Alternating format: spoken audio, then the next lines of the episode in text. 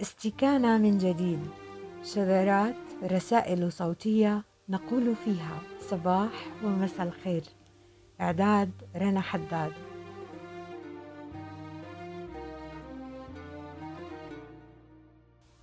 الأم.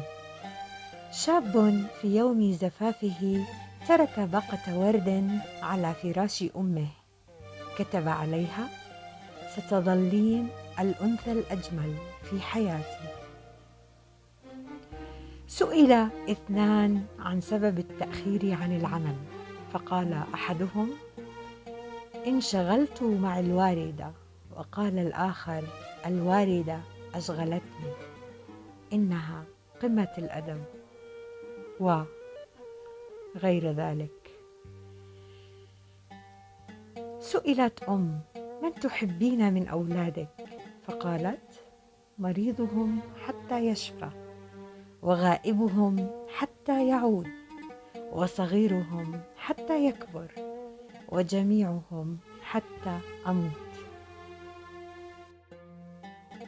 تماسك فما زال في الوقت فسحة وما زالت ورود ستتفتح.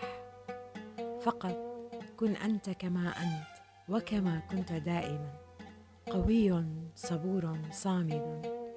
كن أنت المحب الجميل وتخطى الألم بالأمل واستعن بما في جرابك من تجربة وحياة ورائحة ياسمين أرجوك لا تنكسر فقد تماسك واعطني فسحة للتجاوز وللتنفس.